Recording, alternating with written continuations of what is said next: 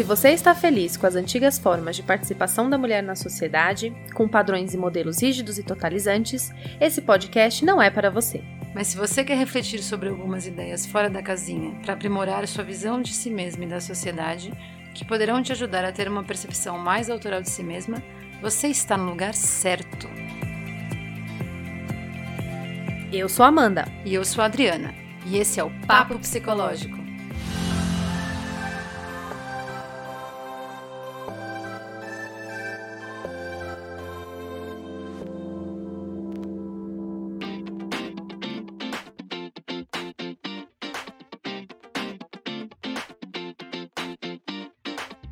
Eu sou Amanda Alck, mulher inconformada, psicanalista fascinada por pessoas e discursos e sua host nesse episódio.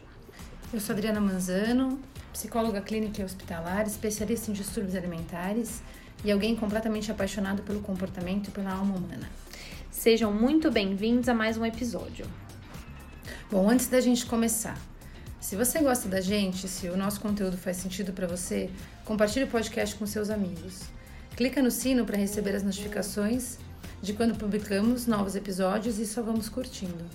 E para quem já ouve a gente há um tempinho, queria aqui fazer um agradecimento. Estamos trabalhando para atingir nosso público, produzimos a pauta dos episódios, nos debruçamos sobre os temas para conseguir oferecer um trabalho que converse com vocês e com a gente. Temos recebido feedbacks positivos e também temos percebido o crescimento exponencial da nossa audiência. Obrigada, gente. É gostoso demais esse reconhecimento. Exatamente, Dri. Faço das suas palavras as minhas. 2021 foi um ano de muito aprendizado e eu curti demais gravar esses episódios. Obrigada. E hoje retornamos das férias muito motivadas para falar sobre não monogamia. Traremos experiências, nossa visão sobre o assunto e alguns conceitos gerais. Nossa, que desafio esse, hein, Amanda? Puxa oh. vida. Falar sobre a não monogamia? Bom, esse tem sido um tema tão explorado nos últimos tempos, né? A gente vai vivendo lógicas muito diferentes de relacionamento. Uhum. Acordos outros que vêm nos possibilitando enxergar o par por uma perspectiva quase avessa ao status quo. Eu já tive muitas opiniões sobre o que de fato significa ter mais de uma relação romântico-afetiva concomitantemente. Uhum. Já percorri alguns caminhos para entender isso, já vivi algumas relações relativamente bem-sucedidas e já sofri um tanto também. E hoje, aqui, agora, falando com você, gravando esse episódio, eu não hesitaria em dizer que a não monogamia, para mim, ela pode se definir como a arte de arrumar sarna para se coçar. A habilidade de mexer em time que tá ganhando. A alegria de querer ver o circo pegar fogo. Por que não, não é mesmo? Uma ideia pouquíssimo esperta de tacar fogo no parquinho. É. Eu admito que essas não são definições muito ortodoxas, nem muito conservadoras e nem esperadas, eu acho, mas enfim, né? Esse é um viés da minha experiência, da profundidade que eu tento dar para a forma como eu me relaciono e das, das respostas externas que eu venho tendo. É difícil demais se relacionar com uma galera, assim. Com uma pessoa já é danado. Imagina com mais. É só a gente pensar os nossos relacionamentos com nossos amigos, né? É, um, é danado ter um monte de amigo também. É demais. E a dificuldade, eu acho que está em conseguir entender o que, que a gente quer com isso. Uhum. De que maneira isso fala com a nossa individualidade. O quanto o outro está disposto a viver diante desses acordos reformulados. Quanto você dá conta de sustentar esses acordos. Como você se sente de fato em relação a tudo isso. E certamente mais um monte de coisas que não estão listadas aqui, mas que mobilizam a forma como vemos e vivemos os relacionamentos. E mesmo com tudo isso, eu sustento que não é alguma coisa que eu gostaria de fazer diferente. Não tenho intenção de mudar minha forma de lidar com as minhas relações. Não tenho intenção de adaptar ou mesmo de retomar esse modelo monogâmico. Eu acho que a gente tem que ter muito claro que essa é uma escolha difícil, sofrida, sofrida e muitas vezes desestabilizadora, mas que vale muito a pena, exatamente porque a gente está questionando o status das coisas. Porque a gente está se posicionando politicamente e porque a gente está levando as nossas convicções para além da vida cotidiana. É uma postura, um jeito de entender o mundo, uma maneira de se colocar socialmente também. Exatamente, disse tudo, melhores descrições para o tema. Podemos parar por aqui? Não. Mas não. Explica pra gente então, em linhas gerais, Dri, o que, que seria a monogamia? Vamos começar falando da monogamia e depois a gente fala um pouco da não monogamia, pra gente entender as, as principais diferenças aí, né?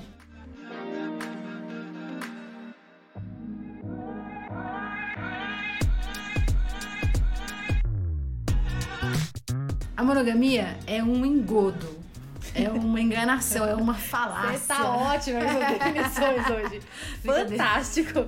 Brincadeira. Mas são meros, são meros brincadeira. Na verdade, eu entendo que a monogamia é um conjunto de regras que estão pré-estabelecidas e que definem a maneira como os nossos afetos serão controlados. Uhum. Nada mais, nada menos que o capital dizendo pra gente como temos que ser, de quem temos que gostar e como temos que nos comportar. E de quantas pessoas também. Com quantas pessoas podemos nos relacionar. Uhum. Tem uma definição da Brigitte Vassalo que eu acho que faz sentido aqui pra gente começar a entender essa forma mais restrita de pensamento. Monogamia não é só um status de relacionamento, é uma forma de pensar, de agir e de se situar no mundo de fato.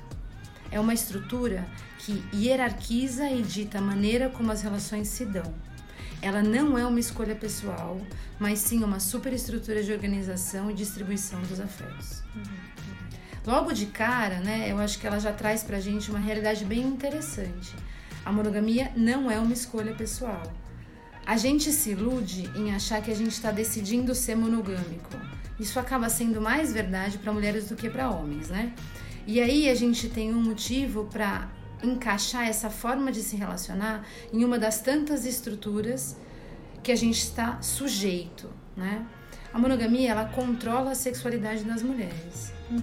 Ela surgiu para acompanhar mudanças socioeconômicas. Ela é uma invenção humana e ela está atravessada pela história do capital e ela representa uma forma de controlar a reprodução e assegurar o legado de bens materiais promover a filiação e controlar a ordem e o progresso nas questões de herança e hereditariedade.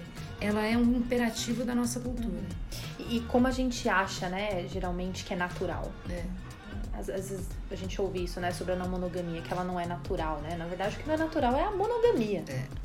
E junto com a ideia de propriedade surge o conceito da monogamia. Que vamos combinar, né? Quase uma piada pronta, né? Tipo, no momento em que o capital se estabelece e a primeira cerquinha é colocada, o primeiro homem branco se sente no direito de dizer que pode mais só porque sim, a gente tem toda uma estrutura que vai determinar como a nossa vida vai funcionar. Uhum. E é como a. Tem um, um exemplo da Regina Navarros que eu acho que é interessante, né? Não existe a gente iniciar um relacionamento e fazer um combinado com um parceiro sobre fidelidade, por exemplo. Porque uhum. isso tá posto, né? Tá implícito. E eu nem tô dizendo. Vem com aquele nomezinho de status de namoro, né? Por isso que as pessoas têm tanto medo, às vezes, de nomear relação. Porque você nomeia namoro e é uma das coisas que estão postas, né? Antes de eu falar que eu tô namorando, aí tudo bem, né? Aí isso aí fica no ar, né? É, é, posso curtir um pouco, mas a gente não combinou que a gente era exclusivo, né? Hoje em dia tem um pouco isso, assim, a gente combinou que a gente é exclusivo. Uhum. E dentro dessa ideia da exclusividade tem todo um, um hall de comportamentos que você tem que seguir, né? Exatamente. Esse nome namoro vem, já vem com todo um comportamento por trás que a gente não para pra discutir sobre, né? Então, mas aí, e aí esse é um exemplo é, simples, né? É uma coisa corriqueira e tal. As relações, elas são regidas por códigos, mas a gente tem que ter o direito de escolher quais serão os nossos uhum. códigos, né? Exatamente. né? E acho que a não monogamia, né? Para contrapor um pouco isso que está sendo dito, é exatamente essa ideia. É a gente ter o direito de escolher que códigos que a gente vai estabelecer para a forma como a gente vai se relacionar. Isso é muito importante, né? Porque aqui ninguém está dizendo que relações não serão pautadas em idealização, que relações não terão códigos combinados. É. A questão é quais. Exatamente. Né? E é para todo mundo, uhum. né? Igual. E, então, e a primeira vez que eu me dei conta disso que você tá falando, né, do quanto a gente não senta para ver, para pensar e para verbalizar esses códigos, né? Eu achei tão doido. Foi de uma forma superficial, não era nenhuma grande discussão sobre isso, mas foi lendo um texto na faculdade sobre relacionamento que se chamava Olha o nome do texto, O Contrato Secreto do Casamento. Né? Maravilhoso. Né? Porra, eu tentei encontrar esse texto para reler, porque afinal de contas já faz pelo menos uns 13 anos que eu li, né? Mas eu não achei, eu não tenho nem certeza que esse era o nome correto, né? Mas ficou bem guardado na minha memória. Aliás, se alguém souber que texto que é esse, me deixa nos comentários, por favor. E, mas ficou bem guardado na minha memória que o texto estava exatamente refletindo sobre esses pactos que são inconscientes. A gente não verbaliza e nem se dá conta e não questiona. Eles são inconscientes, né? Mas o casal já sabe que vai seguir. A monogamia é um desses pactos, obviamente, né? Mas o interessante é que eu não me lembro de na aula ter existido uma discussão questionando isso, questionando se esses pactos fariam ou não sentido, né? É, e o fato da gente não falar sobre eles. Mas sim como se fosse esse o jeito. E a gente precisasse só lidar com as consequências e com as manifestações psíquicas disso, né? Então era mais ou menos assim: bom, isso vai acontecer, não vamos falar sobre isso, quais são as consequências disso e como que a gente lida, né? É, e não uma discussão de tipo, bom, mas será que precisa ser assim? Será que a gente não deveria combinar, verbalizar, né, tal. Então, tipo, a gente já tem um modelinho tão definido, né, e que a gente vai aprendendo desde criança, que quando chega a nossa vez de se relacionar romanticamente, a gente só reproduz. Não se vê a necessidade de falar, viu, amiguinho, eu gosto disso e daquilo, eu acho que isso faz sentido, mas isso não. Você topa, né? E é muito curioso, né, pensar o quanto a gente não se ocupa dessas regras, né? uhum. né? E acho que vale pontuar que no final das contas, mais uma vez, estou me repetindo aqui, as mais prejudicadas com isso são as mulheres. Nada muito novo nessa constatação. É, quem sofre com a monogamia são mais as mulheres do que os homens. Grande parte dos feminicídios, por exemplo, para ser mais exata, 70% deles são cometidos por conta de ciúme e vingança e, consequentemente, por conta desse acordo, né, entre aspas, assim, que foi quebrado. Uhum. Ou outros exemplos, né, assim, em separações, quando tem filhos, né, o tipo de violência que as mulheres sofrem, inclusive às vezes através dos filhos, né, é, de desmoralizar, de colocar em, em xeque a capacidade, porque tomam fora, né? Sim. A capacidade da mulher de ser mãe. Então, é, é de fato mais pesado para as mulheres essa questão da monogamia, porque tem a ver com controlar o corpo e a reprodução, né? E aqui, então, me parece que cabe a gente falar bem rapidinho do conceito de ideal de amor romântico, né? Porque foi ele que historicamente possibilitou que as pessoas topassem e até almejassem permanecer numa relação monogâmica. Essa forma de amar é pautada na ideia de completude, né? Que uma pessoa, que é a sua alma gêmea, óbvio, será capaz de te completar. E assim vocês passarão a ser um só, né? É uma ideia de fusão e não de individualidade. Esse ideal, ele estimula ainda mais a idealização, né? A gente se relaciona a partir da idealização, mas esse modelo, ele estimula ainda mais é, nos, nos, relacionamos, o que, que é isso, né, de, de, idealização? A gente se relaciona com o que a gente imagina e com o que a gente projeta na outra pessoa, e não com quem de fato ela é. Né? E o amor, então, ele é colocado como a coisa mais importante para ser conquistada, especialmente para as mulheres, que sentem que fracassaram na vida quando não encontraram esse amor ou quando perderam esse amor, né? E que ele deve ser para sempre, ele deve trazer segurança, promessa de exclusividade, te colocar como uma pessoa mais importante na vida do outro, né? Em detrimento de qualquer outra relação, amorosa ou não. Né? E aí eu acho que é importante a gente dizer que não, né? Que a gente não vai ficar completo. Exatamente. Porque isso não acontece. É uma ideia, né, de completude é. que não se dá. Não acontece. Mesmo com esse par, né? Com esse par único. Uhum. Essa completude, ela não existe. Aliás, com nada, né? Premissa básica da psicanálise. Né? Buscamos completude, ela não existe. Viu, amigos? É. Não, não vai rolar. Não vai rolar. E aí tem uma fala da Valesca Zanello, Zanello, acho que é Zanello, isso. Né? isso. Que é essa de que as mulheres são ensinadas a se apaixonarem por homens enquanto eles aprendem a ter variadas paixões. Uhum. Então a gente é, é treinada, bom. é muito bom.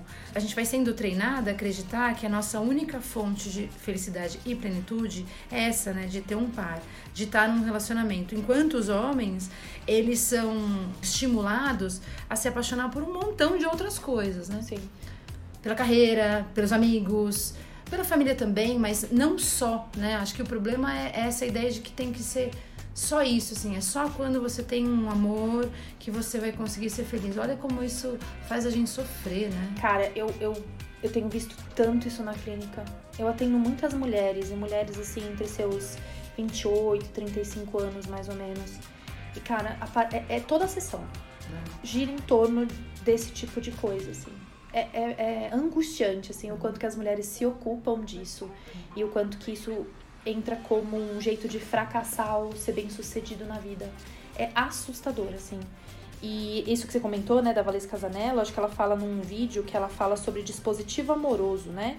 Que é um conceito dela, que ela desenvolveu através das pesquisas, que eu acho uma coisa essencial de quem está nos ouvindo e pesquisar. Não é sobre isso o episódio hoje, a gente não vai se deter nisso, mas a gente vai deixar o link, porque eu acho que você, mulher, tem que assistir e tem que entender o que é esse dispositivo amoroso. Né? Você, mulher, que está nos ouvindo agora, assista esse vídeo. assista esse vídeo da Valesca, que é ótima, inclusive. Assista todos, ela fala sobre masculinidade tóxica também. Assistam todos, ela é maravilhosa. Então, né? E aí a construção desse ideal tá totalmente ligada à mudança social. E também ligada no papel da família, que lá no século XIX, o modelo de família do século XIX, né, dentro da burguesia. Vou citar aqui, né, um texto que tá, vai estar tá também na descrição a referência, que diz que é assim, ó, a família torna-se a única saída para que haja preocupação e vontade de sacrificar os próprios interesses em benefício dos outros. Por isso, prega a heteronormatividade, a monogamia e a maternidade compulsória. Esse modelo de família. Maravilhoso! Só que não. Pra quem, né? É. Pra algumas pessoas deve ser, sei lá. Acho que pro capital, né? Pro capital, exatamente. Para homens também. É ótimo para homens. Para homens e para manutenção das coisas, né? É.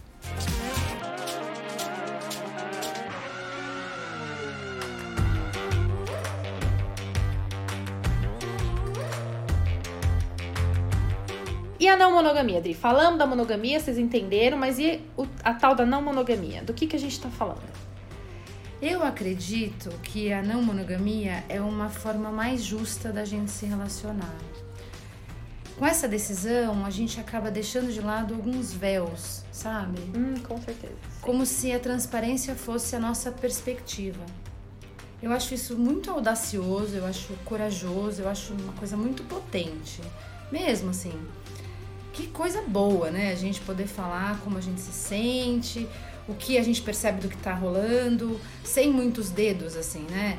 E se colocando até numa posição vulnerável. É um enfrentamento muito mais profundo, né? É uma construção mais pura, ela é mais verdadeira e, portanto, mais dolorosa. Obrigada. Uhum. Obrigada, de nada. A Porque gente... é isso que acontece, né? Quando a gente se aproxima dos nossos desejos. Exatamente. É. é por isso que a gente se defende dos desejos. Porque dói um tanto, né? É. Ser, ser genuíno consigo é. mesmo, sim, né? Sim.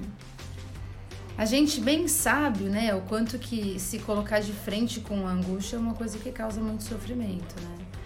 E a gente está cada vez mais dizendo que essa estrutura que está que tá posta, ela não satisfaz a gente, né? Por isso que todos esses desejos vão, vão ganhando força, né? O casamento, nos moldes que ele se apresenta dentro da lógica monogâmica, ele vem realmente perdendo sentido.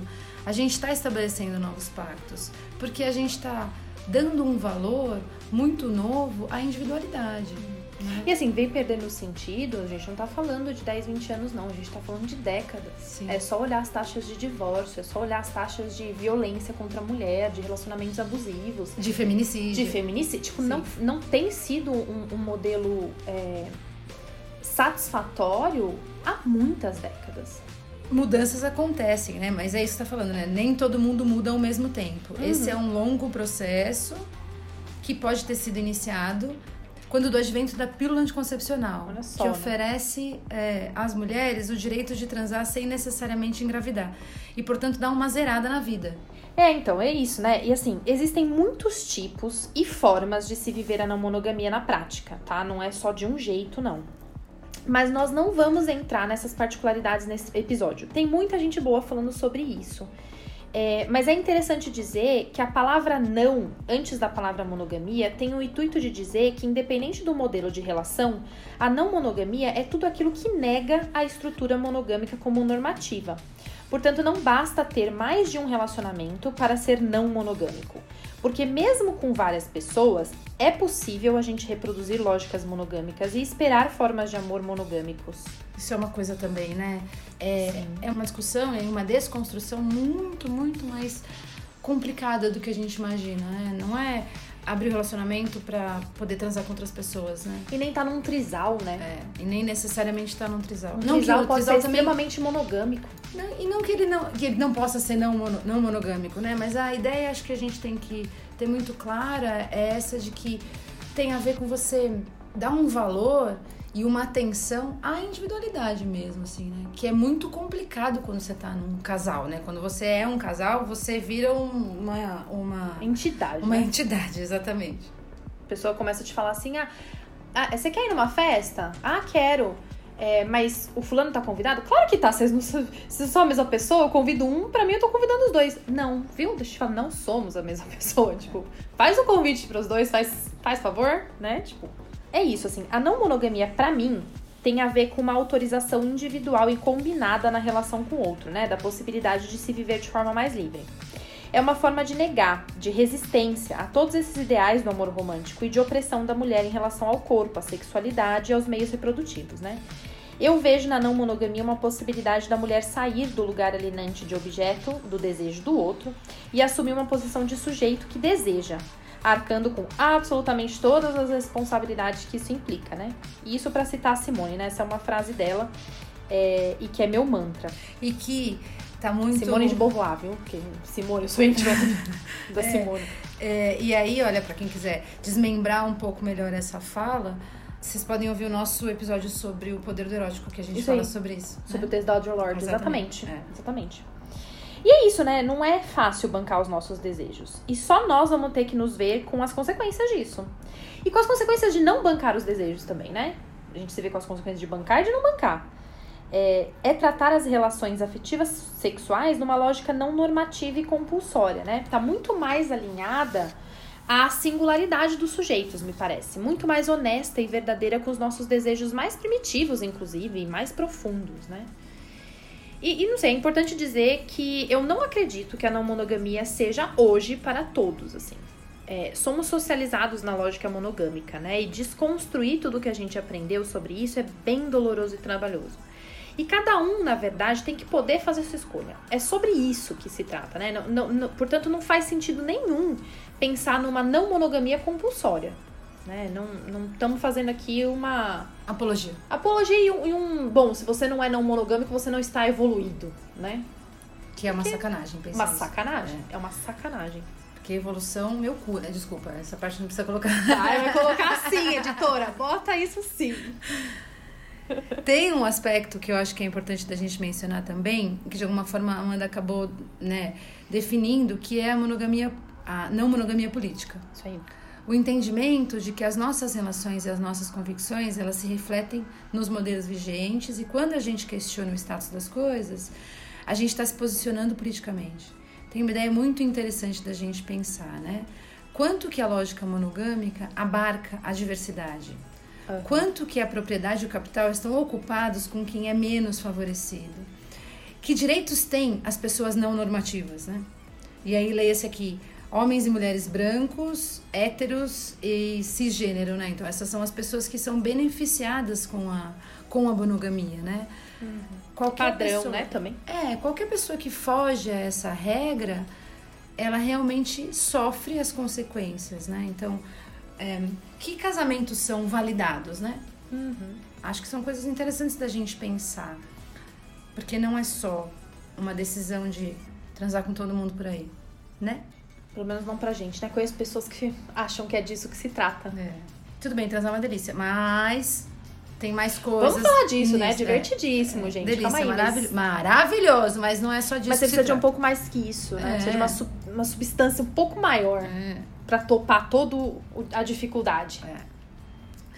A não monogamia, ela emancipa as mulheres. É na vida da mulher que existem mudanças substanciais mesmo. assim. Nós, historicamente, não somos autorizadas a trair, por exemplo, né? Quando isso acontece, a gente sofre uma represália muito profunda que nos gera uma culpa tremenda. Os homens, eles têm uma aprovação social para se relacionar com mais de uma mulher. No imaginário machista, existe a máxima de que o homem precisa ser satisfeito. E não importa o que isso custe, nem que relações entrem no jogo. O homem trai, está habituado a trair. Mas ele não Instinto, pode. Né? Coitadinho, não É, aguenta. instinto, não aguenta. É, ele não consegue se segurar. Precisa prender ele em casa. é, ele tá habituado a trair, né? E aí, mas ele não pode ser traído. Esse é um direito otorgado a eles, né? Nós não podemos fazer isso. Quando decidimos estar com outras pessoas, apesar da relação vigente, ou mesmo quando se tem a premissa da não exclusividade, mesmo quando não é uma relação vigente, né, quando, né, enfim, tá solteiro, por exemplo, a gente tem aí uma verdade escancarada, muito difícil de ser tolerada e de se topar. Em última instância, apesar de inconcebível até permitir, dos homens, né? Então, quando a gente fala sobre a não monogamia, a gente está falando de direitos concedidos conscientemente e consensualmente às mulheres. Uhum. Não à toa, a maior parte dos relacionamentos acaba se abrindo por uma iniciativa da mulher. É ela quem está disposta a viver a verdade. É ela que quer discutir a relação e construir laços mais honestos. Para o homem, de maneira geral, faz parte do jogo não se abrir. Não dizer como ele se sente, não admitir desejo por outras mulheres, por exemplo. É. E assim, a gente tá falando, e tá, a gente tá falando de mulheres que se relacionam com homens, né? Mas se a gente parar para pensar em mulheres que se relacionam com mulheres também, por exemplo, aí tudo isso que você falou talvez não sirva pro parceiro, mas serve pra sociedade, né? Pra sociedade que vai olhar para aquelas mulheres. É, então elas vão cair nessa mesma, mesmo elas não se relacionando com homens diretamente, elas vão cair nessa mesma lógica, porque é assim que a sociedade vai olhar para elas, por elas serem mulheres, independente Sim. da orientação sexual, né? E aí, com relação a isso, a gente pode até falar um pouco mais pra frente, assim tem essa coisa do homem realmente topar mulheres que se relacionam, né? Para eles fica tranquilo. Do mesmo jeito que é, ele não aguenta a traição, ele topa que a mulher dele fique com outra mulher, né? Porque isso passa por um fetiche, né? A gente se sente fetichizada, nem sei se existe essa palavra. Tem um fetiche por conta disso tudo, e aí nesse sentido, nem parece muito que você está tendo uma, um outro tipo de relação, né? Tem uma permissão uhum. social para isso também. Porque é legal pra caramba você poder é, imaginar duas mulheres juntas, né? Ou a bifobia, né? Que tem uma coisa assim da mulher bi quando tá se relacionando com uma mulher. É tipo, ela tá experimentando, né? Não, não, é uma relação que eu preciso me preocupar, é. né? Porque. É, enfim, entende isso aí. Esse tema é doído. É. É... Então, e aí, passado esse momento de definições, né? Porque a gente queria situar vocês, né, no que, que a gente quer falar. Nós vamos agora para uma parte onde a gente vai falar da nossa opinião, tá? Na nossa opinião, quais são os benefícios e as dificuldades da não monogamia.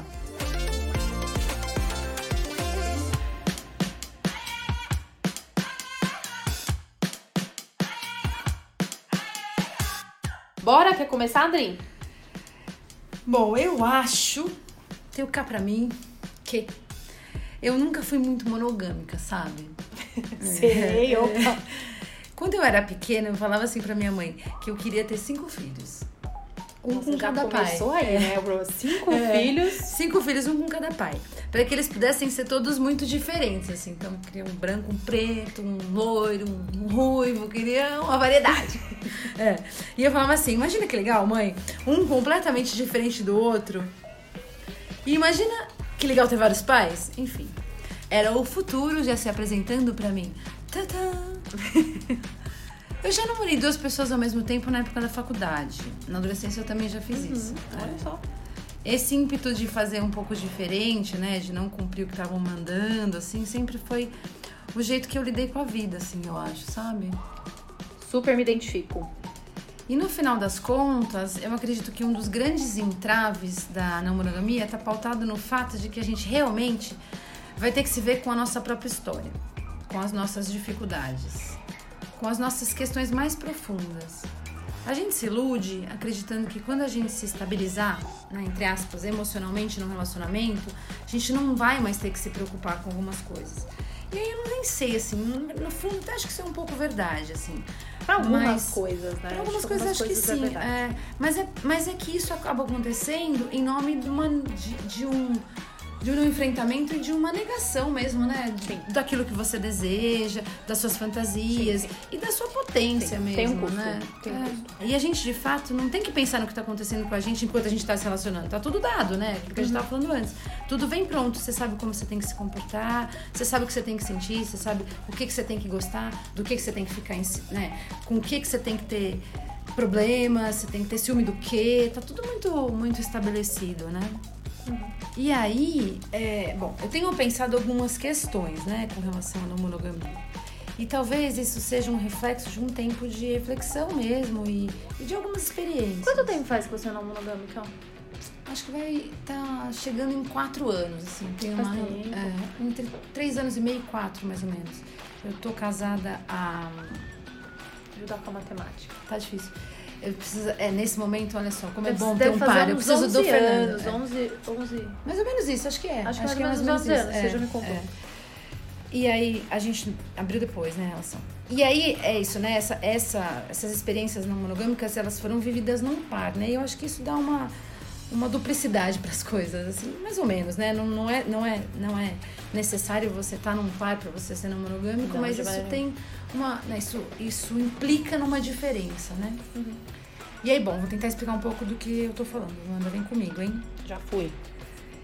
Chega um ponto dos relacionamentos não monogâmicos que a gente começa a se perguntar a qual propósito eles estão se prestando. Uhum. E aí, hein?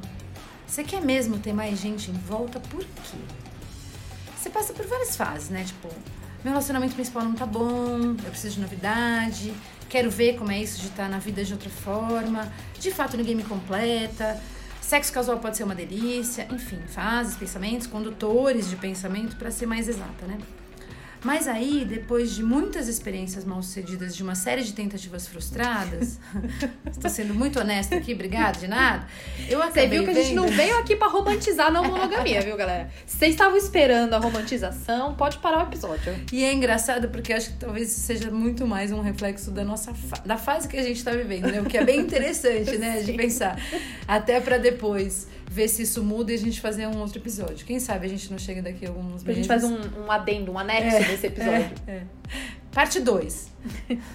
a romantização. Tipo, ai, tô apaixonada, tá incrível, que delícia. Não, não mas eu tô apaixonada, mas assim, não dá pra romantizar. É, mesmo assim, não é uma delícia o tempo não. inteiro. Bom, depois de todas essas experiências, várias experiências mal sucedidas, uma série de tentativas frustradas e tal, eu acabei vendo, e essa é só a minha perspectiva, né? Que a gente se relaciona com as pessoas por conta de um futuro que a gente pode ter com elas, né? O envolvimento nunca é dele por ele mesmo. A gente está ali pensando no que vai rolar. Então, você começa a namorar para casar, para formar uma família, para construir junto uma vida, para estar num par e para assumir esse par para o mundo e tal, para atender uma demanda do capital e da, e da, e da monogamia. É né, exatamente o que a gente faz na monogamia. É. Em última instância, você está realmente atendendo uma demanda, né? Você acha que faz sentido o que eu estou falando? Acho. E aí. Que. É, que, é, o lance da gente reproduzir um pensamento monogâmico dentro da não monogamia. É disso que a gente tá falando. É. Se você, se você começa a se relacionar com outras pessoas, mas as suas expectativas continuam sendo as mesmas que você tinha na, monogamia, na monogamia antes, se você continua esperando o mesmo tipo de ser, a mesma forma de ser amada, é, é, é disso, assim, né? A, a, conta não vai fechar é. mesmo. E é muito complicado a gente conseguir é, se ver com isso de verdade, né? Porque a gente só repete. Uhum. Né? Essa é uma tendência muito grande que a gente tem, né? A gente só repete. E porque muitas vezes, eu, eu sou assim um pouco, né? Às vezes eu não quero repetir. Mas também eu fico tão confusa sem saber como que eu faço de como eu faço diferente, uhum, é. que você acaba repetindo, porque você fica sem referencial. É, é difícil mesmo saber por onde começar, para onde ir, né? Exatamente. Não vai dar nada. Bom, e aí eu acho que na verdade, né, para falar sobre essa, essa ideia de que a gente sempre tá querendo atender uma demanda, né? Eu acho que na verdade as relações elas valem por elas mesmas, né? Vale ficar com alguém anos porque é uma delícia, porque o papo é bom, porque o sexo é, é, é incrível, porque você se encontra com essa pessoa em diversos lugares da, da sua existência, né? Então uhum. essa pessoa tá ali e ela, e ela fala com você em vários lugares. E ponto, acabou, é isso. Não tem depois. Porque o depois não existe, né? O depois não existe porque já tá acontecendo, né? A coisa já tá rolando. Pra que, que você precisa pensar no que vai acontecer depois? Não sei se também é, essa acaba sendo uma visão um pouco é, fantasiosa, né? Não sei se, se, é, se é possível utópica, também. Você tá dizendo, é, utópica melhor. É. Uhum. é. Talvez seja utópico mesmo, mas acho que é uma tentativa, sabe? Pode ser um norte, né? Pode ser um lugar que a gente É. almeja chegar, não precisa, É, né? Assim. Não sei se. Então, e aí é isso, assim, talvez seja um objetivo, mas seja um objetivo que é, mantenha a gente menos preso, né? Uhum. É, a gente tá muito acostumado a planejar os relacionamentos realmente, né? Como se fosse um emprego, sabe assim? Como eu faço pra subir no cargo? Como eu faço pra Qual é a ser minha trilha promovido? de É. carreira nesse relacionamento? Como é que eu faço pra ser promovido? Quando, na verdade, pode ser mesmo que você seja bom fazendo o que você faz, que é muito o que acontece com essa onda da meritocracia, né? Uhum. Tipo, a galera sobe de, de, de cargo, né? Vão mudando de cargo. Que, meu, nem sempre Nem isso gosto de fazer, nem quero ser líder, né? Gostava de, de fazer o operacional, mas. E aí ninguém tá dizendo que você precisa ficar estagnado, que né, você pode querer melhorar, nananana, mas você pode, você pode caminhar horizontalmente, você não precisa fazer isso verticalmente, você pode né, fazer coisas de jeitos muito diferentes. Então, e é isso, né? E aí muita gente nesse momento é promovida e não se adapta à nova função.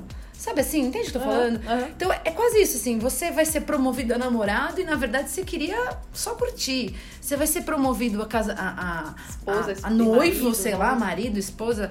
é, e realmente você não vai conseguir usufruir ou, ou se dedicar a isso dessa forma, sei lá, pode ser que não funcione.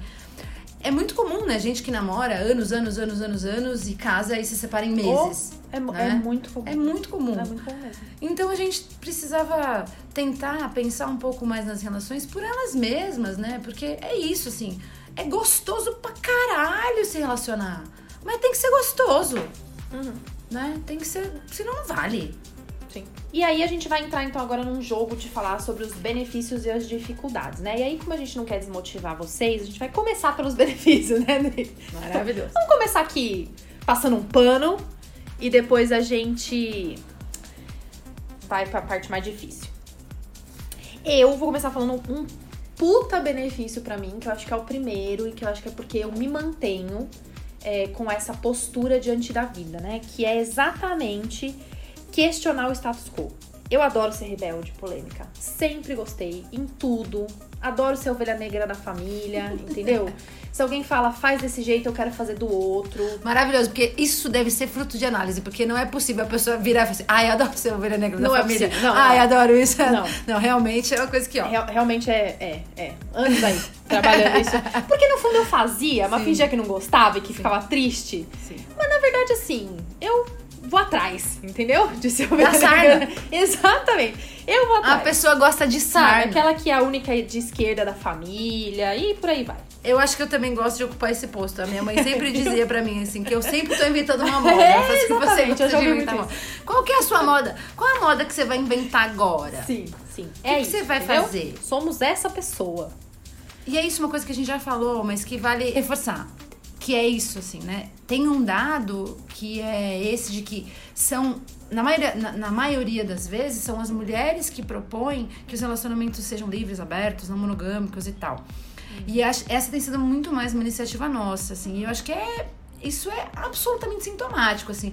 Porque mulheres são mais, mais é, audaciosas, eu acho, né?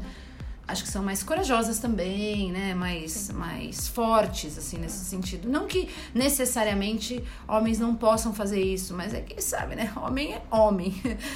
É, Também dá enfim. conta de menos coisa, né? É. Ficar quietinho.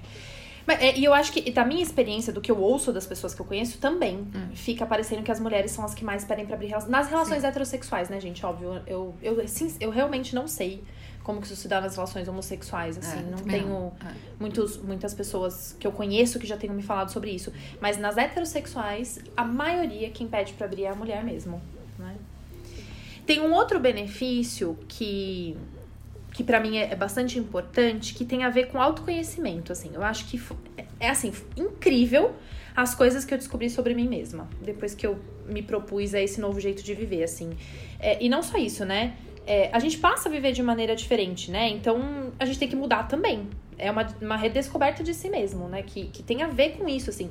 Eu, eu tive que questionar novamente como que eu aceito amor, como que eu identifico amor, como que eu dou amor, atenção, controle, né? Um tanto, tanto de coisas que eu nem sabia sobre mim mesma, né? E que aí eu tive que mudar porque não fazia sentido. Não dava pra viver isso que eu queria viver sendo daquela maneira, né? Mudei? Tô perfeita? Não, tô no caminho, no caso, né? No Mas- caminho da perfeição. Maravilhoso! Também é bom. Essa frase foi boa, hein, gente? Esse é o objetivo, gente. Vambora, né? Depois eu faço outro anexo desse episódio dizendo se eu fiquei perfeita. Mas quando que você chega à conclusão? Não sei. Acho que. Alguém me diz, Tá alguém vai me certo, dizer, sei lá. certo. Bom, Tá vendo a minha analista? Olha, você tá perfeita, pode. tá de alta, viu? maravilhoso. De novo, maravilhoso. Tem uma outra coisa que foi muito importante pra mim e que veio como um benefício, que foi resga- resgate da minha singularidade, né? É, é assustador, né? Se dá a liberdade de ser diferente é, e de bancar, né? Que você não precisa fazer nada igual aos outros ou igual que a maioria faz, né? E isso pra mim foi essencial. Até acho que por estar numa relação, eu fiquei muito tempo numa relação monogâmica, heterossexual tal, e, e tem a coisa do casal que vira uma entidade, né? Que é que a gente já falou. Sim. E foi muito bom redescobrir, resgatar a minha singularidade dentro dessa relação, né? E dentro das outras. E deixar de ser uma entidade, né? Pra, É. pra começar a ser um ser, né? Exatamente. Uma outra coisa é que eu acho que eu amadureci muito, né? Acho que viver na monogamia acelerou esse processo. É preciso ter muita maturidade emocional pra lidar com os seus próprios sentimentos e com o das outras pessoas, né? Ainda mais quando você acha que está. Coisa tem ilusão de certa segurança num relacionamento monogâmico, né? Certo, Certos sofrimentos que você acha que você nunca mais vai precisar passar. Sim, sim. Como a rejeição, por exemplo, e tal, né? A rejeição e o abandono, que são duas É. palavras que ficam é, martelando na cabeça. Rejeição, abandono, rejeição, abandono, rejeição, Nossa, abandono. E, e assim, eu acho que de longe são os meus maiores problemas. De longe é o que eu mais tenho que trabalhar. Então imagina, né? A não monogamia vem com uma puta oportunidade pra eu trabalhar isso e ao mesmo tempo traz uma puta angústia, Uhum, né? Porque me sujeita a estar nesses lugares, me sentir assim, né? é. Uma outra coisa é a liberdade. E esse eu também acho que é tanto um benefício quanto uma dificuldade, né? Porque a possibilidade de poder não seguir regras e modelos rígidos traz certa paz, certa motivação para aguentar os pesos da vida. Mas ao mesmo tempo me deixa um tanto confusa no meio de tantas possibilidades. Eu fico meio sobrecarregada mesmo, assim, sabe? Mexe na minha característica controladora e tal, enfim. Então acho que às vezes é é um benefício, às vezes me sobrecarrega. Sim. É muita coisa pra pensar, né? Sim. Você gasta muita energia com isso. Sim, sim. E óbvio, né? É, Um outro benefício é o impacto que você escolher se relacionar afetivamente de outro jeito traz em todo o resto, em todas as outras esferas da sua vida, né? Porque quando você amadurece ou se torna menos controladora ou pode fazer coisas mais do seu jeito, você leva isso pra vida e não só para as relações amorosas. Então eu passei assim no ser assim no trabalho, nas amizades, nas relações familiares, no meu momento de, de lazer, né? E assim por diante.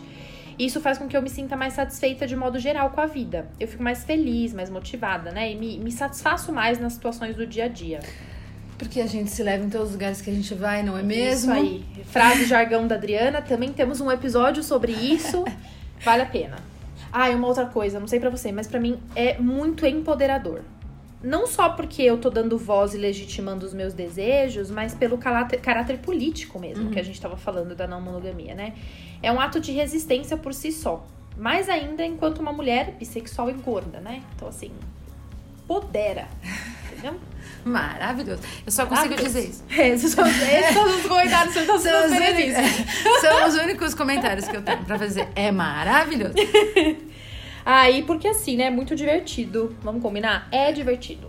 Eu adoro conhecer pessoas novas. Essa sempre foi uma característica minha na vida, assim. Acho que é parte do porque eu gosto do meu trabalho também, sabe? Essa coisa de criar vínculos. Amanda, eu concordo com tudo que você disse. Deu pra perceber. Não, é verdade, assim. Eu fui, pens- fui ouvindo e pensando, assim, eu realmente acho que eu concordo com tudo. Eu me sinto livre, eu acho divertido, eu me sinto empoderada. Eu acho que a minha vida acabou virando um reflexo disso também. Eu me sinto mais flexível, sabe? Sim. É, menos receosa com algumas coisas, mais enfrentativa, mais corajosa, mais forte. Eu me sinto mais potente, né? Uhum. E eu já tive tantas fases, assim, e essa, essa onda das relações intensas é muito louco, né? Porque a gente sente que tá vivendo. E acho que isso também é um- é- tem uma força, assim, que é o, o realmente não querer voltar atrás, né? Porque você se sente muito vivo. Muito vivo. E acho que o- um relacionamento monogâmico, em algum momento, você se sente meio morto. Ah, boa, às vezes, assim, sabe? Na, Na boa, boa, assim. na você boa, sente. sim. você- Porque. Por melhor que seja o seu relacionamento. Exatamente, Não estamos é. falando de relacionamentos ruins, É, galera. é, Estamos falando de exatamente. relacionamentos é. bons. A gente tava. Isso. É E isso. longos, duradouros, sei lá e tal. Beleza. Mas chega uma hora que a coisa fica sem cor, né? Você não sabe. Você não sabe de onde pe... Você não sabe de onde pegar isso. Onde compra? Onde compra? Alegria, né? Sabe? Entusiasmo. Acho que entusiasmo, motivação. Onde compra isso? Não compra, gente. Isso você, você tem na interação com o outro, né? Ah. E obviamente que o seu relacionamento, né, ele pode melhorar muito mais. Dá merda? Claro. Muita Vamos chegar merda. lá. É, lógico que dá merda, mas daí, foda-se, entendeu? Tipo, dá pra, dá pra você fazer coisas incríveis realmente, né? Dá pra você viver coisas incríveis. E eu acho que eu fico sempre pensando nisso, assim. Quando eu penso em desistir desencanar e tal, porque, meu, é uma busca, né? Você fica buscando gente, querendo conhecer gente, enfim, você se dedica a isso. Ainda mais pessoas intensas, assim como a gente, É, né? é, então, você vai, vai atrás, né? Você, tipo, você não tá aqui esperando alguém aparecer. Mesmo porque, meu, eu nem sei, eu nem sei flertar no bar, entendeu? Eu sei flertar. Eu ando um pouco, É. sabia? Quietinha no meu lugar esperando as pessoas aparecerem. Eu tô- assim, já faz um bom tempo. É, eu tô fazendo isso, mas não tá adiantando. Não fica em aplicativo mais, não. Eu tô fazendo isso, mas não tá adiantando. Tudo bem. Fica a dica. Fica a dica, Fica a dica. Fica a dica. Se alguém quiser se aproximar, fica à vontade. É, e é isso, né? Tem, e tem um elemento que eu acho que é chave, né? Que pra mim é a coisa mais sensacional dessa história toda, que é a paixão. Puta que pariu, nem me fala. É, se apaixonar é um negócio gostoso pra cacete, assim, né? Se, apaixo- se apaixonar por algo novo, né? Porque não é como se a gente Lógico, não passasse por é. momentos de, de estar mais apaixonado ou menos apaixonado numa relação longa. Mas é que é outro rolê. É outro tipo de paixão. É outro você se apaixona por alguém que você não tem ideia de quem é, e você acha que você vai, Que tem sabe? tudo a ver com a É. idealização. E é muito gostoso. E é, e é gostoso também saber que em algum momento você não conhece essa pessoa, mas mesmo assim você tá completamente fora do eixo, assim, né? Sair do eixo. Lógico, né? A gente também tá falando da gente nisso tudo, né? Que é gostar de se sentir fora do eixo. É, não tem sei que não se. tá. Exato. Eu não sei se necessariamente esse é um. Esse é um propósito, um objetivo, um plano, né, de todo mundo. Mas pra mim é tipo, meu, Eu gosto também. ah, eu gosto muito. Eu gosto muito e é perigoso porque é. Eu quero muito. Eu te- tem uma tem uma terapeuta que chama Esther Perel. Eu gosto muito dela. Ela fala sobre relacionamentos de forma geral, né? Mas ela vai dizendo que um dos segredos, assim, de um relacionamento é, duradouro e, e com uma boa qualidade é saber dosar entre necessidade de segurança e necessidade de aventura. Que um relacionamento que fica só na aventura ou só na segurança não se sustenta, ele entra em crise. É, você precisa saber fazer esse jogo. E aí, assim, o jeito que você vai fazer isso, meu amigo, N, não importa. A não monogamia talvez seja um jeito de fazer isso, né? De poder ter um pouco de segurança, um pouco de, de aventura. Mas não é o único. Você faz aí o que você quiser pra, pra isso. Mas... Desde que estejam todos de acordo. Exatamente. Mas é isso. Ela Tem que ser consensual, Tem né? que Vale a consensual. pena Tem que dizer ser isso, porque a gente consensual. nunca sabe. Vale a pena. Mas ela vai dizendo que é isso. É, é saber dosar o tanto de necessidade, que- de, de- a necessidade que a gente tem de segurança e também de aventura. Porque senão a gente não sustenta um relacionamento duradouro. Muito bom. E agora então nós vamos para aquela parte lá, aquela parte das dificuldades. Tem vários. Também tem várias. Tem uma lista grande. Fiquem com a gente. Você tá com tempo? Então vambora. Então vai. Se não tiver, assiste nosso episódio sobre tempo também, porque hoje a gente tá fazendo propaganda, Propaganda de de absolutamente tudo, todos é. os episódios. Eu acho que eu abri o meu relacionamento pelos motivos errados. Sério? Eu acho mesmo, assim, tipo, foi, foi, foi um erro. Foi um erro ter aberto pelo motivo que eu abri, né? Enfim. Eu e o Fernando, a gente não tava num bom momento, mas a gente achou que tava. Então, A gente, isso, né? É, a gente achou que tava. Não, foi, não era como se a gente estivesse numa crise declarada, assim, sabe? Era uma guerra fria. Uma, guerra fria. Era uma guerra fria. É. A gente achou que tava tudo bem, mas na verdade. E aí no final, assim, né? Conversando, pensando, refletindo, fazendo terapia de casal, né? Ai, gente, façam terapia de casal. E- Inclusive pessoas não monogâmicas. Tem um monte de terapeuta não monogâmico também que, que atende nessa perspectiva dos relacionamentos. e fazendo terapia de casal e tal, é, eu, a gente acabou entendendo que a gente tinha, que talvez a gente tenha decidido abrir o relacionamento pra conseguir se manter junto. Foi um jeito que a gente encontrou. Eu não acho que é o melhor jeito, mas foi o, o jeito que funcionou pra gente. Funcionou, mas não, funcionou sim. Funcionou, Ué, foi o jeito que. Depende do que você chama de funcionar, é, né? Funcionou em vários aspectos. É, como se é, realmente sair com outras pessoas fosse uma maneira de sustentar a nossa relação, né? E isso de fato aconteceu. A gente tá junto ainda. Por enquanto. We never know. brincadeira, brincadeira. E essa, essa coisa toda gera uma intensidade tão grande, né? A gente vive anos em meses. É uma Caralho, coisa impressionante. é impressionante, é. né? ter mais pessoas por perto fazendo parte da nossa vida deliberadamente, né? Porque é uma decisão, você tá ali, ó, querendo, faz com que a gente que os, os nossos afetos, né, eles fiquem muito à flor da pele, né? A gente se oferece muitos estímulos, uhum, uhum. né? Isso é bom e ruim, né? Nossa, isso que você falou bateu aqui de jeito, sabe? A gente realmente se oferece muitos estímulos para rir, para chorar, né? E isso às vezes me sobrecarrega, sabe? É, atualmente não, né? Porque tô apaixonada, tá maravilhoso. Mas eu já tive momentos de pensar em ser não monogâmica, não praticante. para me proteger um pouquinho. Eu falei isso pro Fernando um dia. É. E ele pra mim falou assim: Mas você não acha que você é um pouco hipócrita? Eu falei, olha, acho, mas também acho que eu posso me dar o direito de ser hipócrita por um tempo. Não, é, eu, eu não ia dizer, mas eu vou dizer, maravilhoso. Porque, olha, gente, é, não monogâmico, não praticante, melhor do que isso é só você, você sabe o que eu vou dizer pra você? É você ser vegano, não praticante. que eu sou também, eu também. Diga-se de passar. Eu também sou, mas assim, assim, os ativistas que não nos, não nos escutem, a gente tá só fazendo uma brincadeira aqui, desculpa, perdão, né? Ai. Peço perdão por isso, né? Enfim, mas é uma brincadeira, mais ou menos uma brincadeira, mas assim, ser não monogâmico não praticante é quase a mesma coisa que ser vegano não praticante. Porque é isso, assim, olha, a ideologia, a filosofia, o jeito de viver, de entender as relações, cara, topo. Mas pôr em prática é sofrido. Amanda, para. Tipo, para, é ótimo. Para. Tipo, como assim? A prática não. Não, obrigada. Vou ficar aqui na teoria porque eu, eu me sustento na teoria. É, para de ficar, É não. isso. Eu vou ficar na teoria, vou ensinar os mais jovens. Fala pros mais jovens, olha, galera. A sábia. Você, você tá começando agora? deixa, deixa eu te Começa direito. Começa direito, entendeu? Fica aqui, ó, a tia que vai ensinando. A te ensina. Entendeu? Te ensina. te ensina. Mas se você quiser flertar comigo, não pode, porque. não pode, porque você vai me tentar. É. Eu tenho que ficar não praticando. Não, mas isso não é o que tá acontecendo agora, porque agora eu quero ficar bem praticante, porque eu tô apaixonada. Muito bem. Bom, dito tudo isso, não tem nada a ver, mas é uma outra dificuldade. Não tem nada, é, não tem nada a ver, mas é outra dificuldade, que muda de assunto. Pra mim, eu acho que o aspecto que. Bom, o aspecto que mais me movimentou nisso, assim, né, de. dentro dessa. da monogamia e tal, é, eu também não sei se isso é muito ruim ou bom, mas é, sei lá, tô falando do, do movimento, né? É, foi conseguir perceber o quanto o Fernando era uma pessoa para além de mim. Quando eu percebi que ele era uma pessoa para além de mim, eu entendi que eu também era uma, né?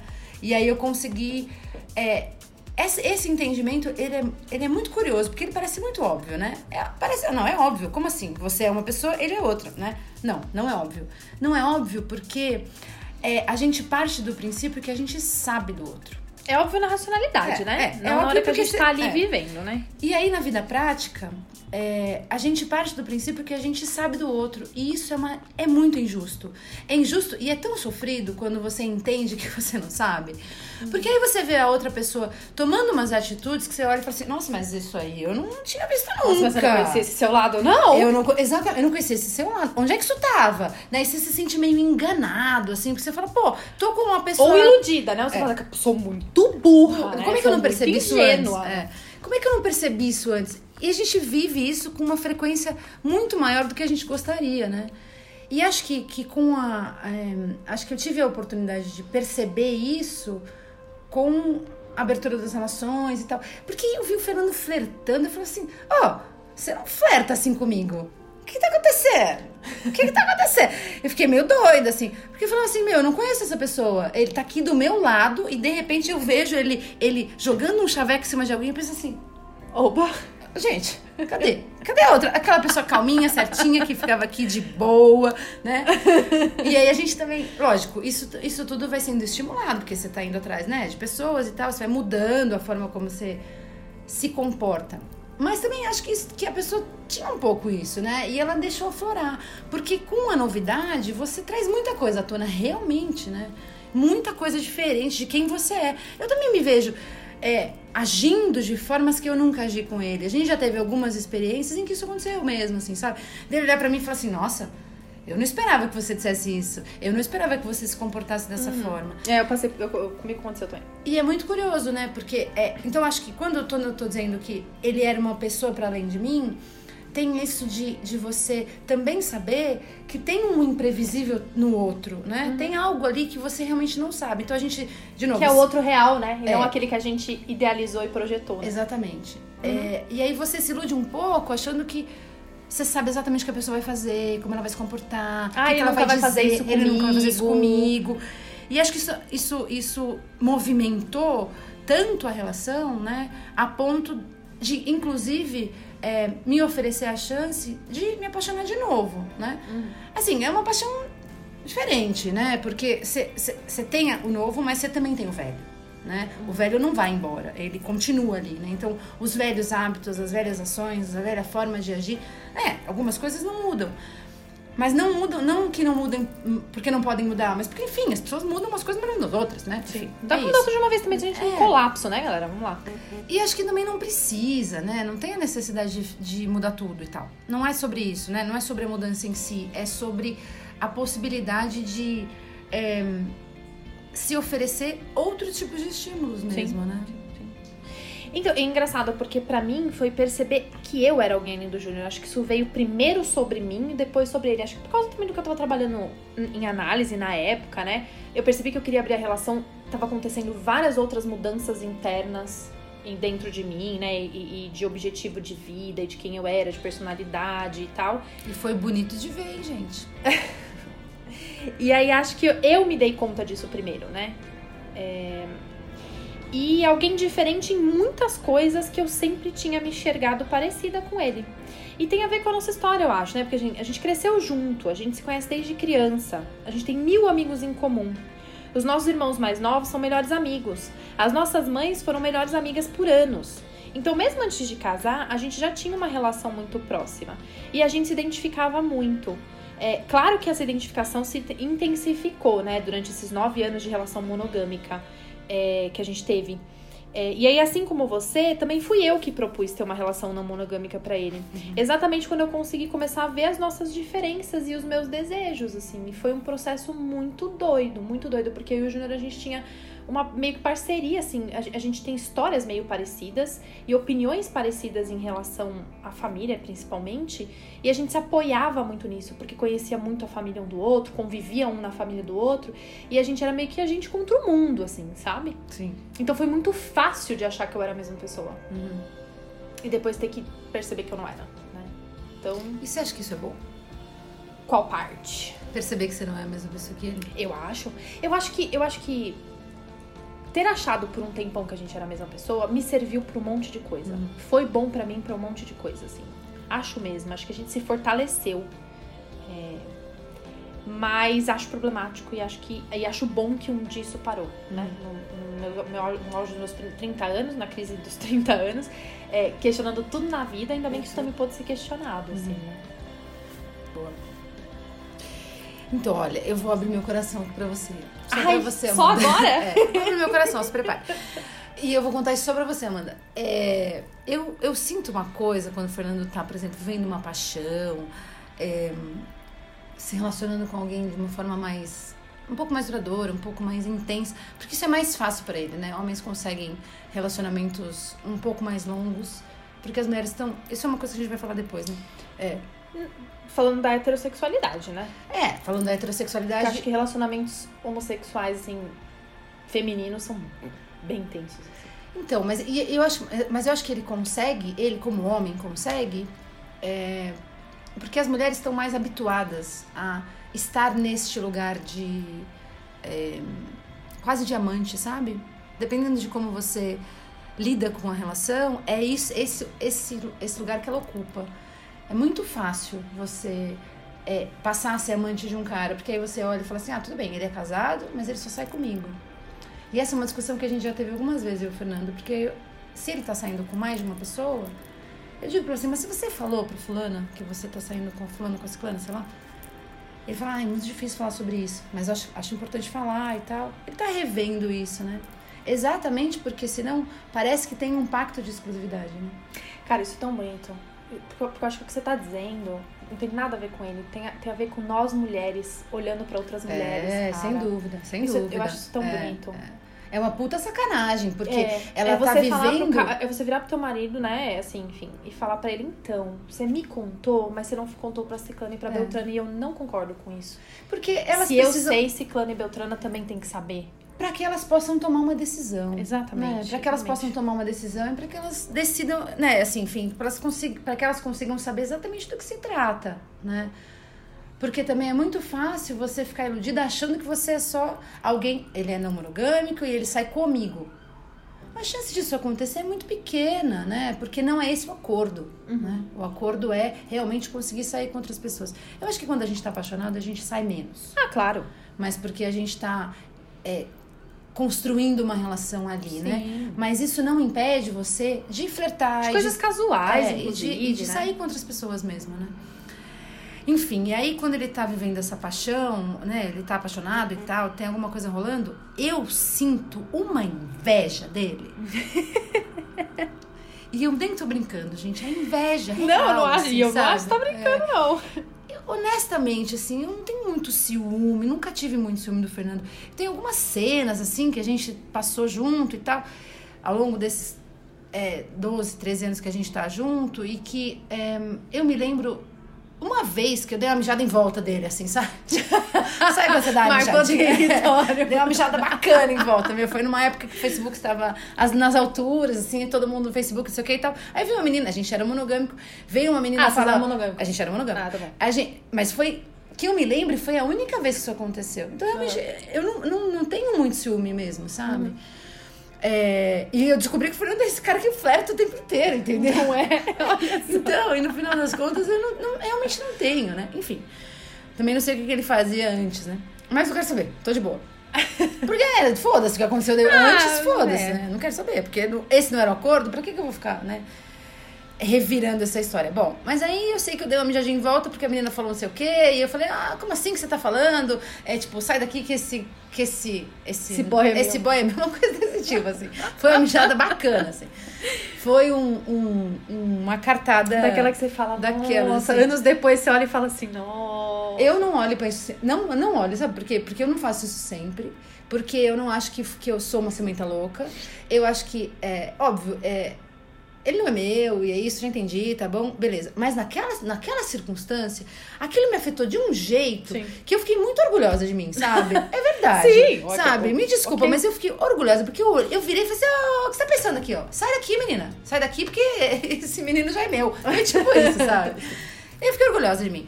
É, hoje em dia eu não faria isso de novo e eu não tenho vontade de fazer isso. Então, eu não tenho ciúme dele. Eu acho que eu tenho inveja. Inveja do que ele tá Que vivendo, são sabe? primos, né? Acho que são sim. sentimentos primos. Eu acho que sim, mas eu acho que tem um- uma coisa que é, é eu querer tá é, vestindo aquela roupa, Uhum. né? Eu só queria estar vestindo aquela roupa. É, eu não queria que fosse comigo. Por isso que eu acho que é inveja e não e não ciúme. O que ele tá vivendo, entende? Eu não queria estar no lugar daquela pessoa com ele. Porque eu já tenho outra coisa com ele. Eu queria viver isso é, com, com, com uma pessoa Y, né? Sim, sim, sim, entendi. E eu fico olhando pra aquilo e, e querendo pra mim, assim, sabe? Tipo, eu fico querendo me dar o ponto que eu também quero.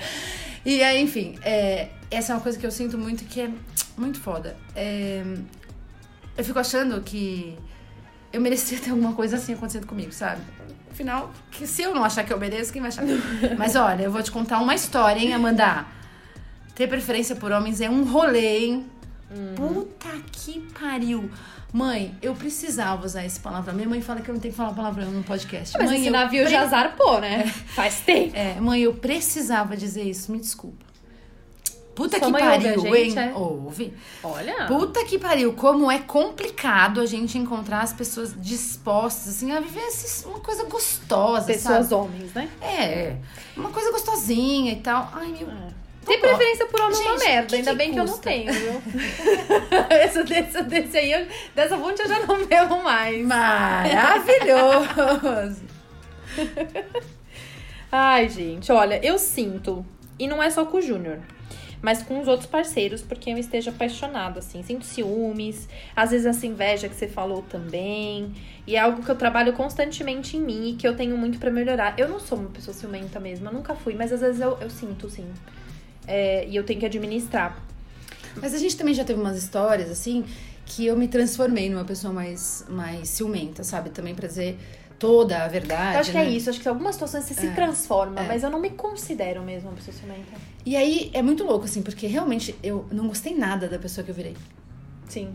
Eu não gostei da pessoa que eu virei. É, eu olhava, eu, eu me vi preocupada com algumas coisas que eu falava assim: não quero me preocupar com isso, gente, não quero. Eu não quero ficar tentando mexer no telefone, querendo saber o que, que tá acontecendo hoje. Não, não, não. Eu preciso de paz, pelo amor de Deus. Preciso de paz. Não quero, não quero ser essa pessoa.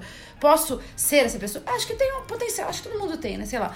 Tem um É porque potencial. a gente, é, a gente socialmente é valorizado os ciúmes. É. É. é uma forma de amor, as É. pessoas aprendem, né? Então a gente tem que lutar com isso o tempo todo mesmo. Então, mas pra mim foi um negócio ruim demais, assim. Sim. Também foi uma relação doidona que o Fernando teve, que, meu, foi foda. Mas enfim. É, então, mas sabe que além disso, eu me sinto solitária. Doido, né? É, porque eu, eu tenho uma questão, assim, de precisar de um certo tanto de atenção pra me sentir amada, sabe? E se eu recebo menos, por qualquer motivo que seja, eu fico mal. E eu me sinto sozinha. Eu me sinto Eu me sinto abandonada. É, eu me sinto também.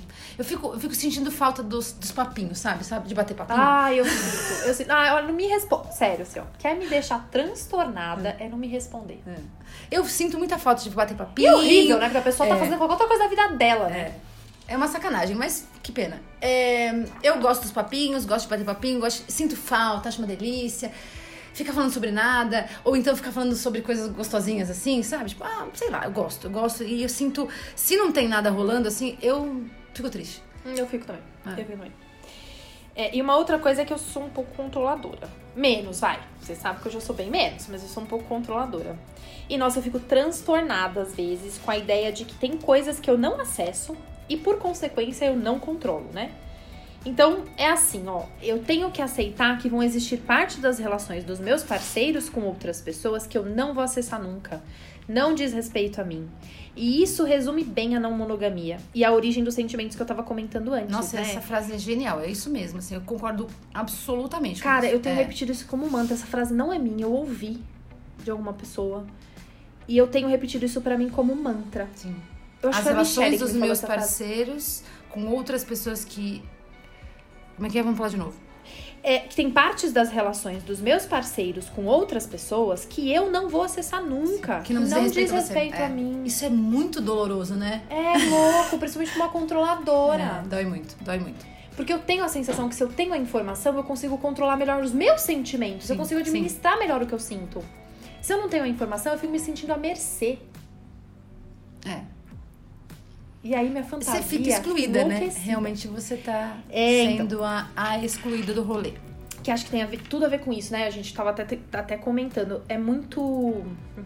Pra trazer o Édipo e a psicanálise um pouco, é muito esse medo de ser o terceiro excluído, né? Que é um dos nossos medos mais infantis e primitivos, né? O medo de estar de fora, de estar excluído, de não, de não participar de algo, daquele algo ser além de você, né?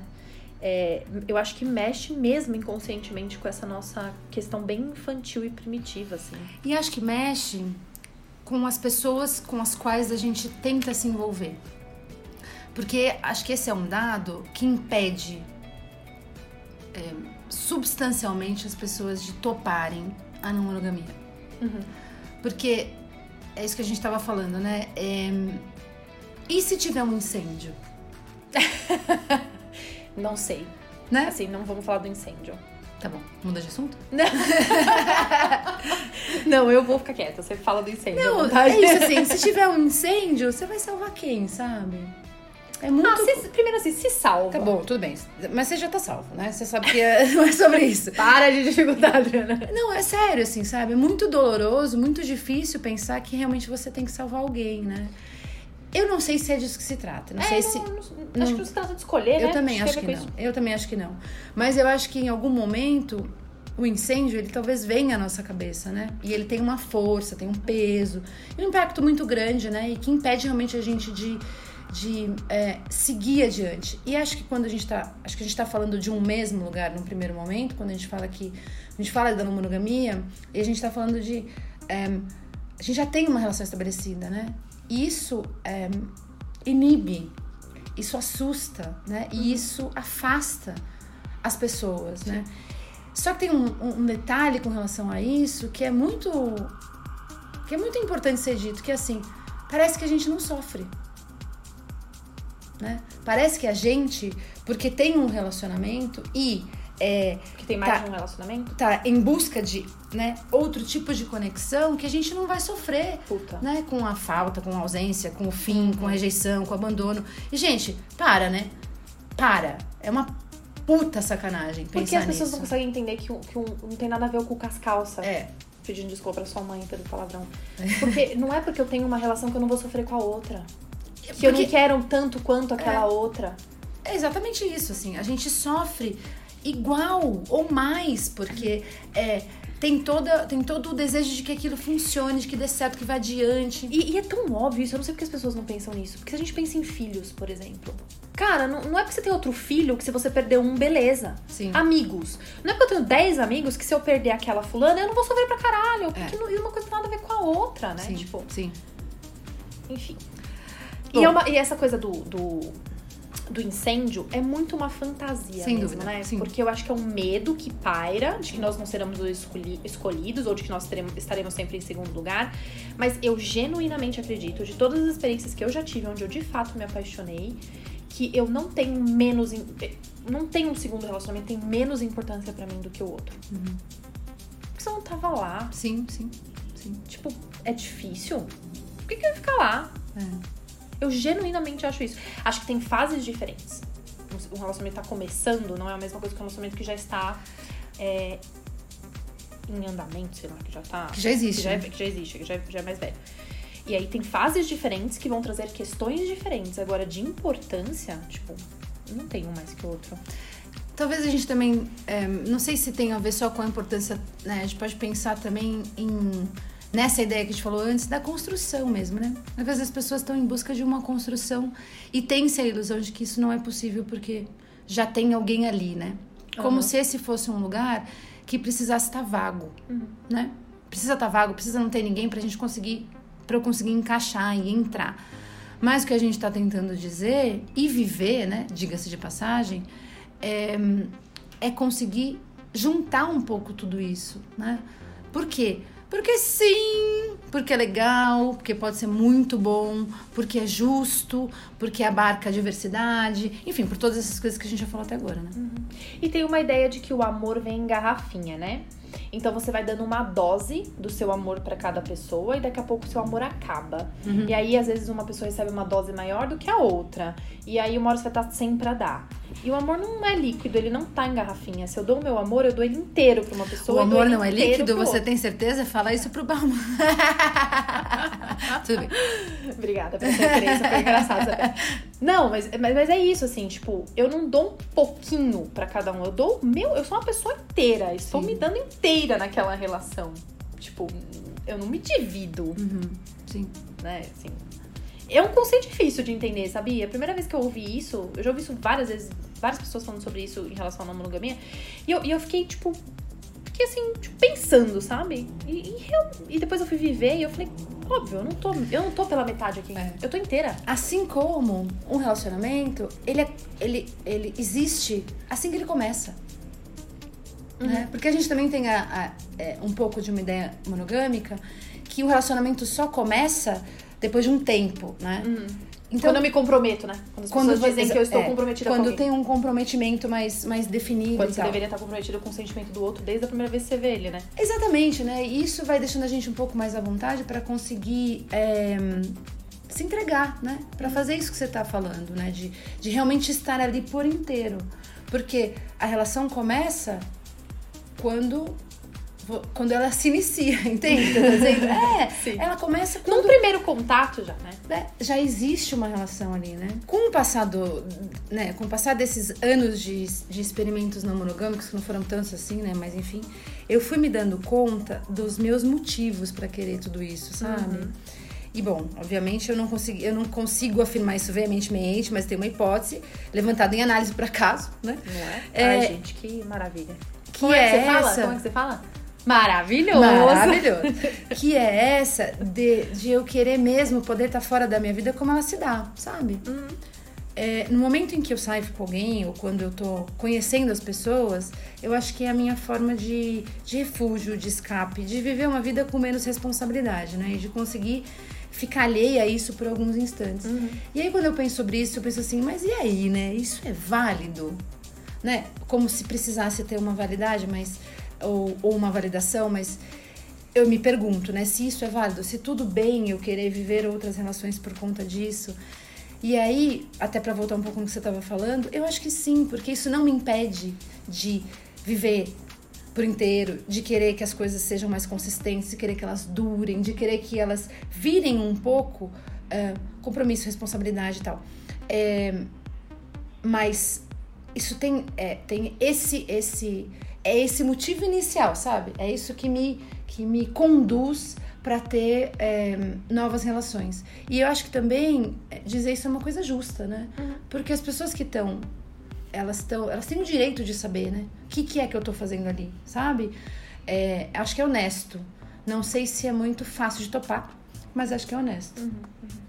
Eu me pergunto muito isso das minhas razões e acho que elas vão mudando ao longo do tempo. A única que não muda é essa vontade de viver de acordo com as minhas ideologias e posturas políticas. E acho que a não monogamia me aproxima disso, né? Uma outra coisa é que, assim como você contou mais cedo, eu também acho que sou não monogâmica desde nova. Eu só não sabia que isso tinha um nome, nem que tinha gente que vivia assim, né? Eu tive algumas experiências na, na adolescência que flertaram com essa ideia da não monogamia, assim, sabe? Mas eu me fechei e fui monogâmica por muitos anos até eu descobrir que dava para ser de outro jeito, porque eu genuinamente achava que aquele era o jeito que as coisas tinham que ser, assim, eu só uhum. fui, Sim. né? É, e uma outra razão é poder viver minha sexualidade, no sentido mais amplo da palavra e também no mais óbvio, de um jeito livre, né? Eu descobri que isso é muito divertido e muito importante para mim. Eu gosto muito dos momentos iniciais da criação de um vínculo, dos flertes, do frio na barriga, de descobrir coisas sobre a pessoa, né? E isso numa relação longa não acontece. Mas eu gosto muito também das relações longas e eu não quero abrir mão de nada disso né? E assim, eu sou uma pessoa de relações longas. Se olhar para as minhas amizades, para os trabalhos que eu já tive, para minhas relações amorosas, você vai ver que as pessoas vêm para ficar geralmente. É, eu fico muito mal e frustrada quando uma relação não dura. Real, assim, fico mal, né? E essa é uma dificuldade da não monogamia para mim. Porque na maioria das relações que eu já tive, as pessoas vinham e iam muito rápido. E eu sofro muito isso, eu sofro muito mesmo, assim. Eu, eu posso até entrar numa relação com a ideia de uma certa casualidade. Mas eu já entro com a mentalidade de que aquilo pode durar. Eu nunca parto do pressuposto que não vai durar. Hum. Porque, tipo, mano, pode ser muito legal e vai durar, entendeu? Sim. E aí, ou vai durar como uma relação amorosa, ou vai durar porque vai se tornar minha amiga, meu amigo, entendeu? Mas eu não nunca entrei numa relação achando que ela não, ia, que ela não tinha possibilidade de durar. Assim. Eu sou uma pessoa de relações duradouras, sabe? Assim. Eu acho que eu já faço diferente. Eu acho que eu, eu entro em algumas relações é, sabendo e querendo que elas sejam casuais. Mas porque eu, eu eu gosto da coisa nova, sabe? Rolando assim. Sempre tem uma coisinha acontecendo, uma coisa nova e tal. É, ao mesmo tempo, também tenho tido muita dificuldade de, de, encontrar pessoas que eu olho e falo assim, putz, vale a pena, sabe? Tenho tido muita uhum. dificuldade mesmo, uhum. assim. E aí também fica muito complicado de você é, topar alguma coisa com ninguém, né? Então, eu tenho em mim que eu quero ter relações longas, eu quero ter relações longas. Quero namorar, quero ter um namoro, sabe? Tipo, quero fazer isso. Mas eu, é, apesar de ter isso em mim, eu tenho uma dificuldade muito grande de, de achar que, enfim, o que tá rolando ali realmente vale a pena, sabe? Uhum. Para investir nisso, né? Uhum. Para transformar isso em verdade, enfim. Uhum. Nossa, eu já isso de cabeça. Porque se eu me interesso, eu já. Se eu me interessei com a pessoa pra sair com ela uma vez, é porque eu já vi alguma coisa muito interessante.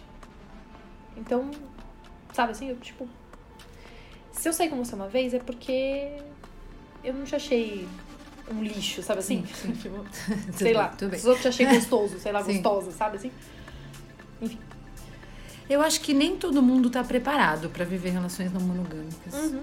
Na verdade, eu acho que pouca gente, né? Pra ser bem honesta. Inclusive, muitas das que estão vivendo relações não monogâmicas, é, né? É, acho que tem pouca gente preparada mesmo. Assim. Eu não sei se tem um preparo, mas é, é, talvez curso, não seja. Né? É... Vamos dar um, vamos dar um curso, vamos, puta, vamos tem algumas dinheiro. pessoas Tem algumas pessoas que estão que. Claro é, que alguém já teve essa ideia. Tem né? algumas pessoas que estão achando que podem explicar como fazer. Mas eu não sei se Sério, eu funciona. não conheço. É. Depois você me manda Sim. esses Paranauê pra gente criticar. Enquanto mulher, eu sinto isso vindo dos homens, né? Que são, infelizmente, os sujeitos com os quais eu me relaciono Você com tá mais frequência. frisando, né? Que tem, felizmente, assim. É uma pena, porque eu, eu queria mesmo, sabe? Conseguir ficar mais de boa com mulheres na boa, assim. Mas eu tenho mais dificuldade de me, de me vincular com mulheres. É uma coisa Que louco, pra É. mim é tão contrário. é muito. Homens pra mim são simples, assim, são fáceis, sabe? Tipo, parece que, ele, que eu. que eu. Vou ser um pouco prepotente e arrogante agora, sinto muito. Eu desvendo eles com mais facilidade, assim, sabe? Pra mim fica mais tranquilo. Fomos criadas como heterossexuais, né? É, então pra mim fica fácil. É, É, tem uma coisa de. Que é aquilo que você tava dizendo, né? A gente acha que sabe do outro, a gente acha que. É, mas então, eu, eu tenho, eu, eu, eu me sinto muito segura, sabe? Sim. É muito. É, e é louco pensar que eu me sinto segura me relacionando com Você sabe o homens. seu papel mas... ali, né? É, Tem a ver exatamente. com isso. Exatamente. é. E com, com mulheres eu tenho mais dificuldade de me vincular, assim. Eu gostaria. Já tive algumas relações que foram bem, bem é, marcantes, assim, sabe? E muito marcantes, importantes e, e definitivas para eu conseguir entender que mulheres me atraem, né? E que eu me vinculo a elas eventualmente, mas é uma coisa que demora para acontecer, é mais difícil mesmo, né? Bom, eu percebo, falando né, dos caras, assim, eu percebo uma descartabilidade dos caras que vou te contar, hein? Não tá escrito no gibi. Nossa senhora. Aliás, Sério. não são as relações amorosas. É.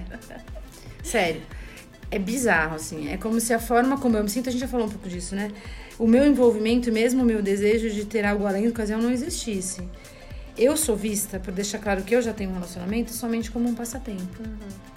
Alguém para quem se pode dar um tico de atenção enquanto não tem mais nada rolando, né? É muito comum eu ouvir assim: eu respeito a sua forma de relacionamento eu- e eu tô solteira, então não tem problema. A gente pode continuar se vendo. Que é assim, né? Serve enquanto enquanto isso. É, em algum momento eu não dava muita bola pra isso. Hoje em dia eu ouço isso e falo assim: "Ah, é? Então tá bom, obrigada. Até a próxima". Tipo, Sim, Eu não- eu não é, Eu já escutei. Eu já escutei isso de homens de mais de uma vez e o Junior disse, disse pra mim que já escutou isso de mulheres também. Acho que o jeito que fala é diferente, Sim. mas já, já escutei também. a mensagem é a mesma, né? É, é. Também tem algumas falas bem machistas, assim, tipo, seu marido sabe que o relacionamento é de vocês é aberto? Eu não quero arrumar confusão pra minha cabeça, hein? Não quero arrumar briga com ninguém. E eu sou tão honesta, sabe? Eu falo como eu me sinto, eu deixo tudo claro. Eu sinto de verdade que eu não devo nada pra ninguém. E aí, quando eu ouço esse tipo de coisa, eu fico pensando assim: sério? É sério que você tá falando isso pra mim? Tudo bem, você não me conhece, mas. Mas dá o benefício da dúvida, caralho, Ah, também, eu acho né? muito foda, né? Ah, eu também sou tão honesta e eu já quebrei tanto a cara. É, eu nunca tive problema nenhum de falar dos meus sentimentos, assim, nenhum. Nenhum. Frequentemente acho que isso me deixa mais vulnerável, mas foda-se, eu não ligo não. Assim, porque ou eu vivo essa merda intensa. Nossa, assim, eu tô falando, sua mãe vai adorar. ou eu vivo intensa, é, é, essa merda intensamente, assim, eu, eu nem preciso me sujeitar a certas coisas, sabe? Assim, é, quem quiser vem comigo, quem não quiser pode ir. Mas assim, claro que eu vou chorar horrores, né? Horrores, horrores, porque eu tenho um problema com términos. Mas é um pouco assim que eu escolhi jogar e é novo isso pra mim. Eu não era essa pessoa. Eu era a pessoa que me moldava, que me adaptava, que tentava ficar, Sim. né? E às vezes ainda tenho esse ímpeto, assim. Quando a relação é muito importante pra mim, eu tenho esse ímpeto. Mas, cara, não sei, eu, eu, eu ainda acho que o caminho é ser vulnerável, assim. Tem um, Eu vídeo. também acho, também acho. Tem um vídeo da Brené Brown, que é sobre a vulnerabilidade, né? Que é uma pesquisa que ela fez. E ela fala muitas coisas nesse vídeo, eu vou só pegar um recorte.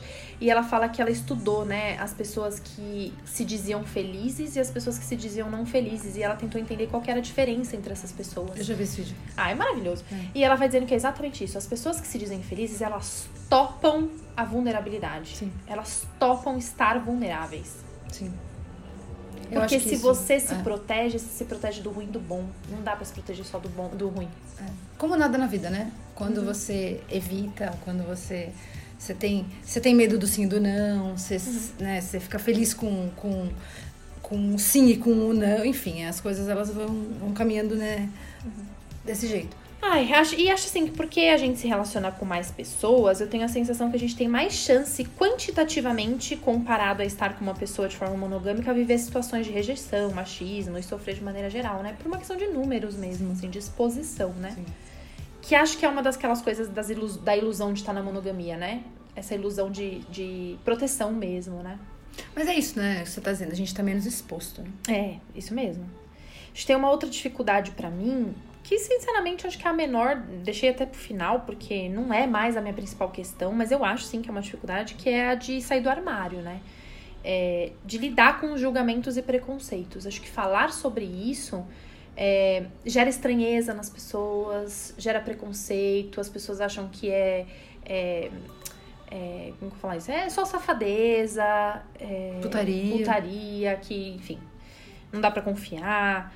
E, e e mesmo as pessoas que não te julgam, elas não entendem exatamente o porquê que você faz aquilo, uhum. né? E vira Sim. e mexe se você conta sobre algum sofrimento que você tá passando, as pessoas te dizem, mas por que que você tá fazendo isso? Mas por que que você tá se sujeitando a isso? Mas porque, né, como se se eu voltasse pra monogamia eu não sofresse, eu não fosse sofrer. As pessoas, não, as pessoas monogâmicas não sofrem, nossa, né? A galera só tá sofrendo nada, tá todo mundo muito feliz. Então, eu não sei se você lembra, eu tava. É, eu contei até pra. pra já, já te contei essa história. Que eu tava com, conversando com uma amiga. E em algum momento eu comecei a dizer, né? Tava contando de, algumas coisas que estavam acontecendo comigo, de um certo sofrimento relacionado a tudo ah, isso e tal. E aí a pessoa virou para mim e falou assim. É, é, e aí ela começava a, a, a, falar algumas coisas assim do tipo. É, Ai, que isso? Por que, que você tá fazendo isso? Mas isso vai dar errado. Mas o Fernando? Mas o Manu? Ai, seus filhos nessa história? Né? Por quê? Ai, não, não é assim. É, você tá fazendo isso por que motivo? Isso não tem. Você, tá, você só tá sendo compulsiva, né? Eu ouvi esse tipo de coisa. E eu tava ali, meu, me, abrindo meu coração, sabe? Tipo, um uhum. momento de dor, sei lá, tipo, tava sofrendo. E eu queria só um, um ombro, sabe? Uhum. Alguém pra trocar uma ideia, pra bater um papo. E aí eu virei pra ela e falei assim, viu? Para de me julgar. Não fala assim. Eu tô te contando uma história, tô abrindo meu coração pra você, você tá me julgando? Porra, se você. Se eu, se eu precisasse de julgamento, eu ia pra TV. Hum. Sabe assim, eu não preciso de, de um julgamento seu. Hum. Eu quero alguém para me ouvir e que eu fique à vontade para isso. Bom, enfim, né? Parei de contar as coisas e parei de me, de me abrir com essa pessoa especificamente, né? Porque, meu, não faz nenhum sentido, né? Sim. Eu tenho tido sorte, assim, sabe? Com o apoio que eu tenho recebido dos meus amigos, mas eu escolho também, né? É. Eu sei, eu sei quem, quem vão ser os meus amigos. Beijo, Ju. É. É, tipo, eu, eu sei, assim, né? Meus irmãos, né? Então, Sim. eu meio que eu escolhi, assim, né? Eu acho que eu fiz um, um eu tomei uma decisão errada. Tudo bem. Acontece. Provavelmente eu vou fazer isso também, porque a pessoa é. quer um livro aberto, né? No caso. E uma última dificuldade que eu queria levantar, provavelmente depois eu vou lembrar de várias, né? Mas essas foram as que eu lembrei para elencar hoje, assim. É a administração do tempo, eu acho. Que daí o tempo sim é uma coisa é uma coisa concreta e finita. Sim. Né? E aí administrar o tempo, fazer todo mundo se sentir bem, inclusive eu, né? E, e poder usufruir de outras coisas da minha vida, gastar tempo com outras coisas, é que eu acho que é um, um desafio também, assim. Então, às vezes, é, não dá mesmo para me relacionar com mais de duas pessoas, Sim. Ou com uma, de, dependendo do, do momento que eu tô na vida, né? É, porque tô pensando aqui em vários momentos, não tô querendo falar só do agora. Agora, no caso, eu consigo e posso e quero me relacionar com duas pessoas, mas não sei se dá para mais que isso. Uhum. Porque o tempo sim é finito. Sim. E aí todo mundo precisa estar tá bem. Né? E eu e eu tenho. É isso, eu gosto de ficar perto quando eu tô apaixonada. Então. Porque você também tá falando de qualidade, né? Exatamente. Exatamente. E de viver para além dos seus relacionamentos amorosos, né? Sim, de ter uma sim, vida para além disso sim, também, né? Porque senão a sua individualidade vai pro saco. É, senão acontece de novo, né? Sim. Sim, com certeza. Mais algum? Acho que não, né? Já deu, obrigada. Já deu. Ninguém mais aguenta. então tá bom, né?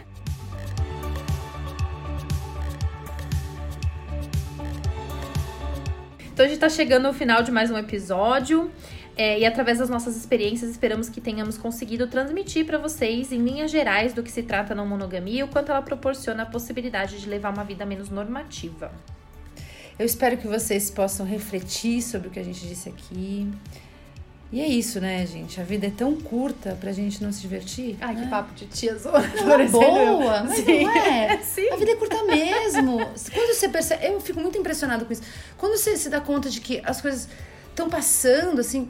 A gente tem que aproveitar mesmo, assim. Já é tudo tão complicado pra gente não tentar coisas novas e pra gente não experimentar novos sabores, sabe? Vamos transformar esse mundo num lugar mais livre, Uhum.